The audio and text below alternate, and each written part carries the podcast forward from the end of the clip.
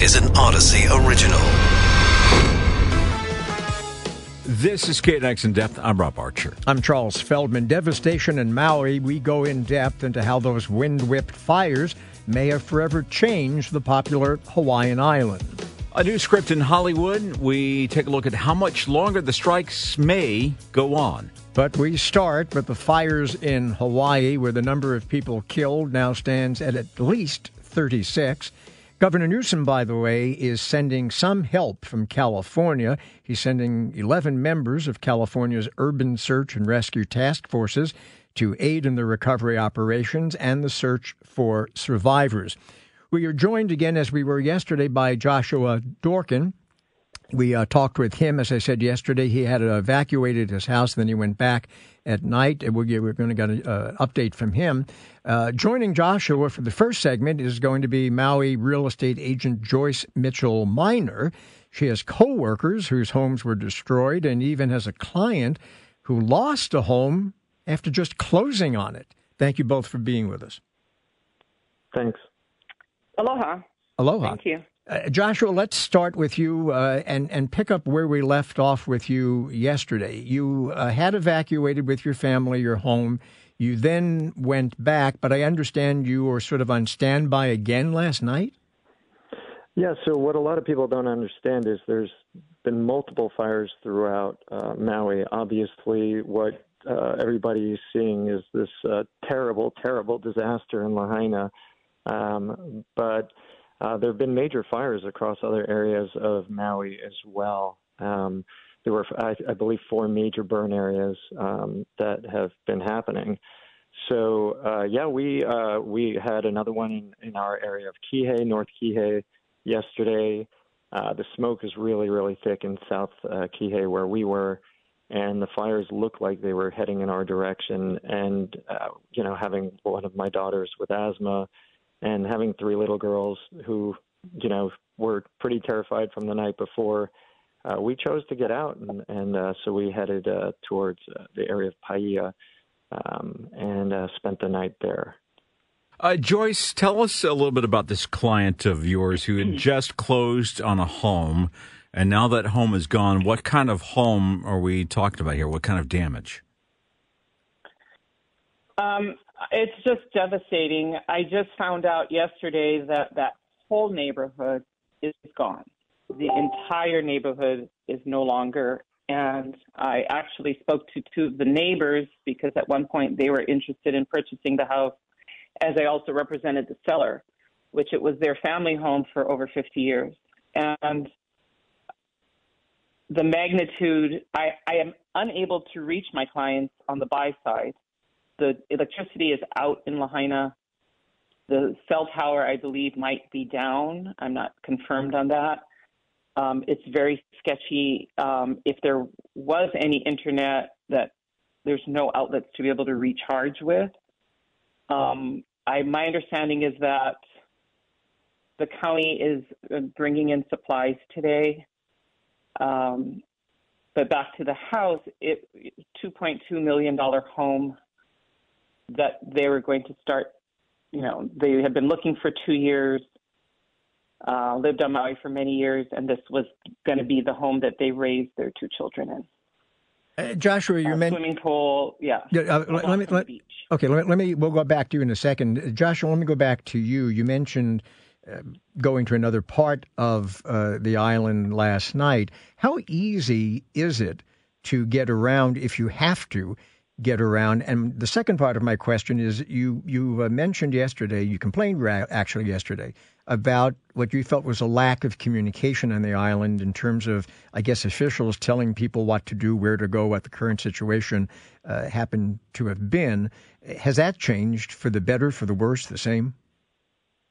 So, in, in terms of getting around, I would say uh, as long as you're outside of the Lahaina area, which is all of West Maui, um, you know, it's it's not just the city of Lahaina. There's there's other cities um, out and about there. Um, uh, movement's fine. Uh, well, let's say you know there's there's spot there were spot fires yesterday. I believe there's in fact there's still my friend is uh, up in the, the town of Kula. He said there's a, a fire about a half mile from his house right now. so there's still fires burning around the island. Obviously, you're, you're going to want to avoid those, but beyond that, uh, transportation seems to be uh, pretty smooth. But uh, they are not letting folks uh, go past Ma- Maalaea Harbor, uh, heading towards Lahaina uh, from the rest of Maui right now. Um, and you know, I mean, there's there's still a recovery effort up there. Um, in terms of communication, it's it's trying, right? Look, we're in the midst of a disaster, um, and so communication in disaster is difficult to start with. Uh, but the fact is, just um, uh, Maui doesn't have a great uh, uh, media center here. Uh, you know, the, the rely we rely on um, a platform called Maui Now. It's MauiNow.com. Um, I'd say it's the best source of local news here. Beyond that, there's a, a, Facebook group called Maui 24/7, and that's it's it's just folks kind of reporting where they are, what's going on. Um, and in fact, the, the crazy thing is, you know, information is really accurate. Information is, is hard to get. You know, we had heard that. Um, you know, a hardware store up country burned down. Turns out that wasn't true. We heard um, a lodge up country burned down. Turns out that wasn't true. So, getting accurate information is really hard when I believe there's only one satellite truck on the entire island. So, um, that that's the kind of stuff that we're dealing with. And and um, as um, as Joyce had, had said, there's um, there's uh, power outages mm. across Lahaina. There's power outages upcountry. Um, there's no water. There's no power. So it's um, it's really challenging. All right, Joshua Dorkin, uh, they're in uh, Maui, also with us, uh, Joyce Mitchell uh, Miner. Also now joining us is Chip Fletcher, who's the interim dean of the School of Ocean and Earth Science and Technology at the University of Hawaii. Chip, let me uh, start this segment uh, with you. I know it's very difficult to to pin any one specific event on climate change. But that said, this is a unique event for Maui. Uh, the combination of the high winds from the passing hurricane, the dry weather that you've uh, had for a bit of time. Is there any uh, conclusive evidence that this is related in some way, shape, or form to climate change? Well, that's a great question. Um, climate change, uh, in the case of the wildfires we've been seeing in Maui and the incredible devastation to Lahaina town, sets a background condition. We had a relatively dry winter, uh, which was supposed to be our wet season. Uh, the summer months, which are the dry season, typically have become much drier over time. Um, we have spreading drought. Um, this tends to dry the soil, it dries the air. And we also have a change in rainfall patterns across Hawaii, where when it does rain, uh, it tends not to last multiple days, but instead it'll be much more rapid. We'll get a lot of water that falls to the ground in a short period of time and then runs off into the ocean. And um, we also have spreading drought in between rainfall patterns. So, uh, warming air, dry soils, uh, dry, hot winds. Um, and then there's the possibility of climate change influencing Hurricane Dora uh, so is Dora uh, more intense? Are the winds at a higher speed? Is Dora larger uh, than it would be without climate change? These are all legitimate questions. And we see trends around the world where hurricanes are larger, they intensify stronger, um, their wind speeds are higher. Um, so, so it's quite possible that climate change sets some background conditions uh, in in what we're seeing on Maui. Uh, Joyce, you are a real estate uh, agent uh, there. What can you tell us about yeah. the situation with uh, homeowners insurance, fire insurance, et cetera? Because here in California, as we dealt with wildfires, we've seen issues with some insurance companies not wanting to cover homes in certain areas, some insurance companies pulling out of the state entirely. Uh, what issues do you have with uh, insurance, and what do you think insurance might cover there on Maui? Well, that's a good question and one that will probably be answered very quickly. Um, this is the first time in my life, and I've born and raised in the islands for you know many decades that we've ever had a fire of this magnitude. Um, I think this is the first time, as far as fire coming down so, you know, fiercely uh, through Lahaina where people were running into the ocean for safety. It was just devastating. Um, what State Farm or uh, Geico, what they're all going to do, I don't know. I do know where the challenges are. Previously, anything within uh, you know flood zones, many of my clients would have to go to uh, London's, you know, Lloyd's of London insurance company at fifty thousand a year uh, for flood insurance. Now this is the other side of the spectrum. That is to be seen. Um, Gary Keller, our founding CEO for Keller Williams International, has communicated with us directly that he is willing to support unlimited uh, support for Maui County. Um, if it's generators, he'll fly in whatever we need financially. So we're we're amassing uh, many different areas of support from throughout the United States and probably the world. Um, how that will help us to rebuild Lahaina is to be seen. It's going to be, um, in my opinion, at least a few years with the infrastructure um, plans and approach. But immediately, we need water, food, and shelter for the people that are homeless now and stuck there with no electricity and supplies. Joshua, let me uh, sort of play off of what uh, Joyce was just saying about the things that are needed. Uh, we're getting a lot of requests, as uh, often happens when there's a disaster anywhere, really.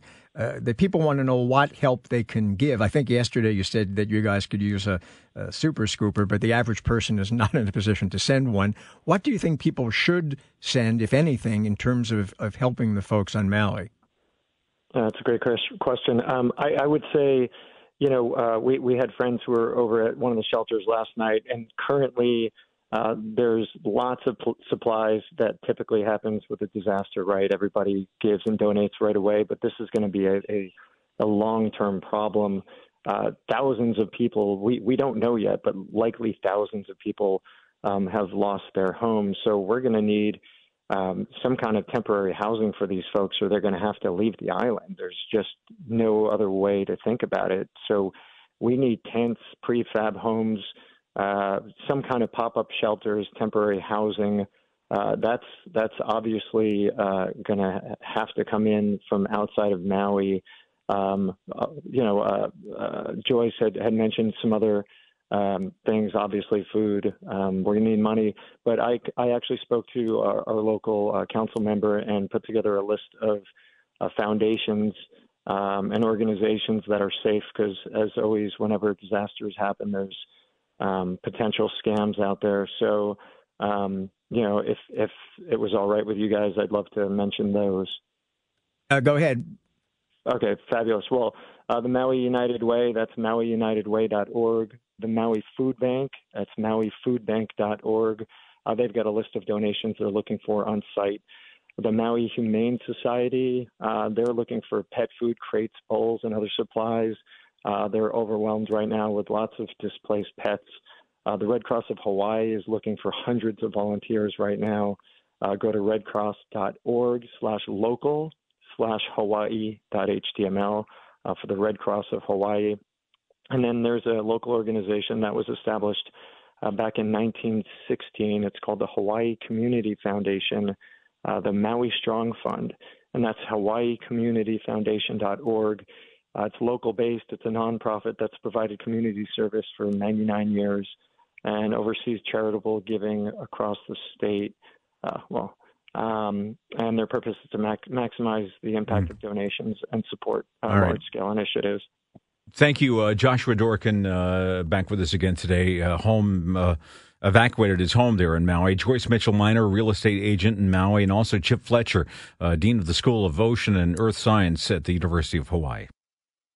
Uh, right now, though, the Writers Guild set to start a new negotiating session tomorrow with Hollywood Studios. Entertainment attorney Jonathan Handel uh, back with us on the show. Thank you so much. It's a pleasure being back with you. Thank you. It's a pleasure having you here. So tell us, uh, uh news, of course, is is welcome that they're going to sit down and talk again. But uh, is it realistic to expect something to break through, something to happen to get somewhere, or should we not get our hopes up? Well, I think we should sort of stay calm, breathe slowly, and and and not get our hopes up, but not dash cold water on it either. Um, you know, it is a positive that the uh, parties are back talking. Um, last week, last Friday was uh, sort of uh, had uh, rocky preconditions. Uh, uh, Carol Lombardini, president of the AMPTP, reportedly did not want to reach out to the Writers Guild. Meanwhile, the writers put out a the Guild put out a message the day before saying, "Don't get your hopes up. It'll probably be the same tired old anti-labor playbook." So you know, it, it was like spreading ground glass on the sheets. Uh, let's hope that this will will go a little bit better. But you know, we have to remember the the Writers Guild. This is this is the first dual strike in 63 years, as as many of our listeners know at this point. I think uh, not since 1960 have you had both unions out, and that means that both the Writers Guild and the Screen Actors Guild, SAG-AFTRA, are at the height of their power. And that means that they've got to they they've got to be and are going to be very cautious about compromise because you can't sort of compromise you know say well we'll compromise a little more than we in our better judgment than we think we should because we can always go on strike again in three years. It's like no it doesn't work that way i mean I, am not i can't give you a guarantee that there won't be a strike in th- another strike in three years but no one can count on that as a matter of you know leverage and power. So the guild is uh, standing very firm on the issues of concern to it, uh, you know, including among other things, staffing for for writers' rooms, so-called mini rooms, staffing levels and staffing duration, uh, and that and AI uh, seem to be particularly and and success-based residuals for streaming. In other words, residuals and that would pay more for a successful show than a than a flop. Uh, those seem to be issues that the companies have not moved particularly on but we'll have to see. Jonathan, yesterday, uh, Mayor Bass uh, told KNX uh, that she was playing some sort of, uh, uh, you know, role. She didn't really describe what that role was behind the scenes, and and felt very strongly. She said that this wouldn't go on for another hundred days, uh, marking the 100th day of the Writers Guild strike. Uh, do you think that the fact that the Writers Guild is uh, going to be meeting with producers tomorrow, do you think she may have played some role in that? And do you concur in her view that this is not likely to go on nearly as long as it is it has already uh, gone on for? Well, it's hard to know whether she whether she's played a role uh, that that had that much of an effect or or not. It's very difficult for politicians or frankly even even agents and entertainment transactional lawyers lawyers who are not who don't specialize in understanding the ins and outs of these guild agreements and the ins and outs of the politics of uh, within the guilds and between the guilds and the companies it's very difficult for for those folks to um, to to have a very you know direct effect on on things and politicians are uh, in a particularly fraught position because they don't want to end up owning uh, the industry's troubles. Uh, and in addition, liberal democratic uh, politicians like uh, the mayor, like the governor, uh, like the president, uh, rely on both company executives and wealthy members of the talent community for contributions. Los Angeles has long been a source of of significant money for Democratic, for national Democratic politicians, senators, presidents, and and of course California governors and and LA mayors. So it's a it's a difficult dance. By the same token, it's very hard for a mayor to to sit there and be seen to be doing nothing while one of the major industries in in her city, uh, you know, bleeds out, as it were. Mm-hmm. So because it is an industry town when you get right down to it. It is an industry. Yeah. I mean, it's an industry town for those of us who are in the industry. Um, I mean, realistically, there are you know this is this is a city of many millions of people, um, many of whom are not in this industry. But uh, you know, the LA economic base is uh, entertainment and entertainment related uh, mm-hmm. occupations and businesses right. are are a very important part of it, yeah. and they punch above their weight. They are yeah. more visible all right. And uh, real well, estate. We, unfortunately, we have to leave it there. Thank you so much, uh, entertainment attorney Jonathan Handel has got more knowledge than uh, all uh, two of us combined several times over, Charles, uh, when it comes to entertainment here in L.A. You're listening to KNX In Depth along with Rob Archer. I'm Charles Feldman. We're continuing our discussion about uh, tomorrow's restart of negotiations between Hollywood studios and the writers on strike. So, with us now is Writers Guild member Jamie Paglia. He uh, created the sci fi channel hit Eureka, and his credits also include The Flash and MTV's Scream. And he is picketing right now outside the Sony studios in Culver City. Jamie, thanks for being uh, back with us. Hey, thanks for having me back. So, uh, is there any sort of sense of uh, optimism now that the uh, guild is the Writers Guild is uh, planning to meet tomorrow with the producers? Uh, I think cautious optimism. Um, you know, we wanted uh, to get back them to come back to the table for over 100 days now. This is day 101. Um, and we hope that they are going to bring reasonable counters to our, our last offers to them. And are you prepared uh, if there is some more compromise that actually comes out of this, and maybe you get a little bit less than than you were hoping for? Uh, where do you think your line is? I mean, I can. I'm not a part of the negotiating committee, so I can only speak for myself and the people that I have met on the line. And I, I think that there is, uh, you know, obviously everybody expects you're not going to get everything that you want in a negotiation, but I think that there are a lot of very reasonable things we have asked for, especially when you consider just how much profit these uh, the PGP has been making and how that's been growing over the last decade, while our earnings have been slowly shrinking by twenty three percent.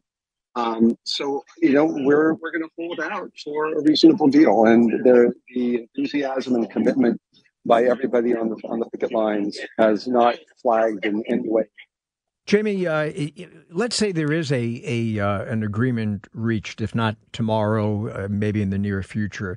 Um, that puts the uh, the folks at SAG-AFTRA in a bit of a bind, doesn't it? Because there was some, and there is actually some animosity between SAG-AFTRA and the Directors Guild, at least some members of SAG-AFTRA aimed at the Directors Guild because they early on did settle.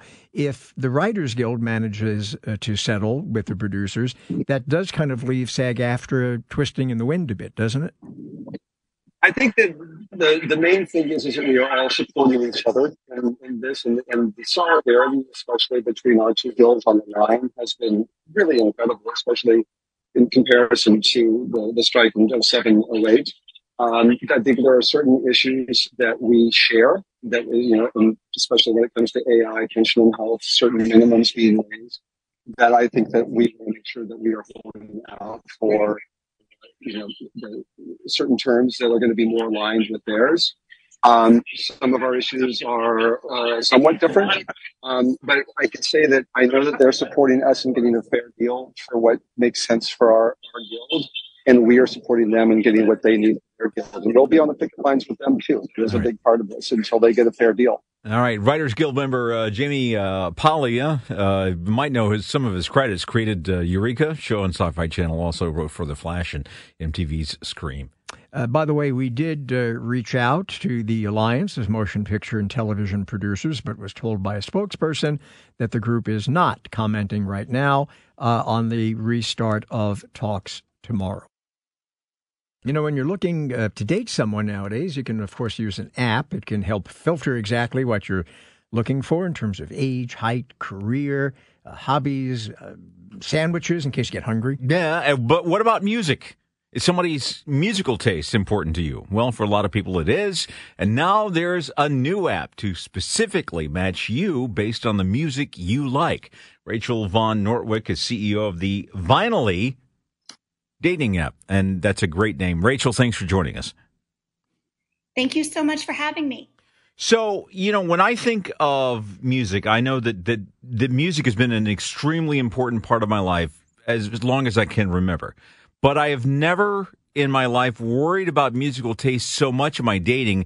I just would use that as a way of getting to know someone, sharing my musical taste with somebody else and being able to grow from that. But that's not what people want anymore, right? They, they want to, they want to already get someone who's already on their page with music. How, how many people feel that way?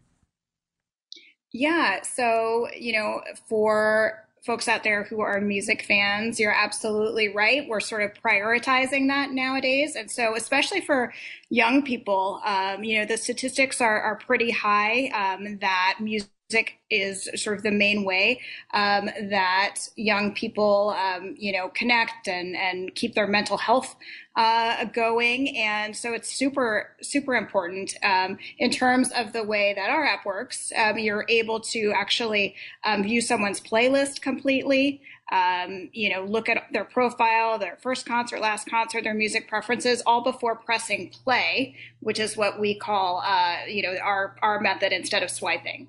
So, does it turn out that people make better matches when their musical interests align, or is that old adage about opposites attract? You know, does that ring uh, more true? Yeah, so probably somewhere in the middle because our algorithm is sophisticated enough to understand common influences between music. So beyond just, you know, matching someone because they like the same songs or the same artist or even the same genre, we also uh, account for the fact that you know there are some adjacent genres or you know other artists that might also um, be compatible you know in terms of their uh, fan base with with another uh, person on the app so it's a little bit uh, you know more sophisticated there. And plus you know we also ask questions about the role music plays in your life because that's an important part of music compatibility. So, you know, is music your favorite interest or an interest? Do you like to go to concerts or do you prefer to listen at home? All of those uh, we take into account before we produce matches. I'm glad you brought up adjacent musical taste because I could imagine, like, say, if I was a young person again, which is, God, I don't remember when that was, uh, if I was on a dating app uh, using that based on music, if someone I was interested in liked rock, that'd be great. If they also like pop, well, okay. If they like uh, jazz, hey, that's great great. If they like country, well, I'll give it a shot. But if they like polka, I would draw the line there and say, no, if someone likes polka, we have nothing in common. Do you find that uh, on your app as people use it, do they have the one genre of music that is their red line and they won't cross it? You know, we do have a conversation starter that is, you know, what is your music deal breaker? Um, you know, as sort of a, just a fun way, I think, to to get at what people do like and dislike. Um, I think what's interesting uh, is that when you, if you go the route where you sync your Spotify to Vinylly, we you can also um, create a profile without doing that. You actually reveal to yourself the subgenres you listen to. So you may not even be aware that some of the artists you're listening to are, are you know, maybe it's it's uh, Australian rock or you know um, grunge punk rock, and so there are all these other genres that you may be listening to that you you don't uh, you know know about. Um, but I think at the heart of it, everybody that's on Vinylly is a music fan, and nowadays when you go to music festivals, um, there's lots of different artists that you're exposed to, or even when you are listening to Spotify or a playlist, right? Um, there is sort of that predictive feature, and you're you're exposed to a lot of different artists. So nowadays, most people's tastes are pretty eclectic. Rachel, how many people so far are using the app, and what kind of feedback are you getting? Yeah, so we actually publish sort of our year over year stats um, on Twitter or or X, I guess. Um, yeah. And so um, we had over the past year, I think we had like a hundred thousand profile views, um, thirty thousand matches, and and a bunch of really other sort of interesting stats that are way up from the previous year. And um, I, I think you know, generally speaking, people uh, are attracted to to Vinylly because it's a you know sort of a really positive user experience and the emphasis is not on superficiality it's really on identity and lifestyle and we sort of make it easy to to start up those types of conversations you know, I, I, was a little bit skeptical of this at, at first because while music is important, you know, I would never use that, I would think, as a basis on which to date someone. But now that I think about it, Charles, I'm thinking of uh, a former wife of mine who Uh-oh. never liked my music. Yeah. N- just did not like any of the music that I liked, and we're not together anymore. Because who likes who likes nouveau Swedish folk music? Well, no, I Stop it. uh, but my current wife, I uh, dragged her, not kicking and screaming, but a little hesitantly, to a King Crimson show. King Crimson, oh, yeah. not you know, not a wide appeal kind of a thing. It's a very eclectic kind of music. Also took her to a Steven Wilson show. She loved him. And now she's interested in the music I like, and we're still together. So maybe there's something to that, right? Rachel? Yeah, well, interestingly enough, King Crimson, you know, over the pandemic became actually much more popular because of these songs that they would do and they would perform live on social media. So I actually audience base has has grown. Um, I think that you know, and I kind of touched on it earlier that it's it's one thing you know if if you disagree on music taste, but I actually think a, a maybe more of a bigger wedge would be um, sort of the openness to experience music, which is why we also ask those questions. So, in other words, you know, do you have a partner who's willing to let you DJ in the car? Mm. Do you have a partner that's willing to go see, you know, music even if it's not their favorite and stay all the way to the last song even if it means you'll hit traffic? So yeah. those types of things are super important too. Um, and I in my past have also experienced people who weren't compatible in that way, even though we did actually overlap on on music quite a bit. All right, Rachel Van Nortwick, CEO of the Vinylly Dating app for people want to use music as a means by which to judge who they want to date. So you think that music helped with your second marriage? You know, it must have. I mean, among other things, I think that uh, my current wife is still with me. Uh, so sometimes I wonder if maybe she needs some mental help. you know, it just uh, things you think about. You have a lot maybe stashed away in the bank or? Well, that I would never tell. secret to my success. Uh, that's it for KNX in depth today. Charles and I, who share uh, musical taste, we like Swedish uh, rock and roll folk music. Oh, it's, it's great. It's yeah, uh, one of our favorite uh, that nobody else likes, and that's why we uh, we work well together. Yeah. we'll be back with more KNX in depth tomorrow at 1 p.m.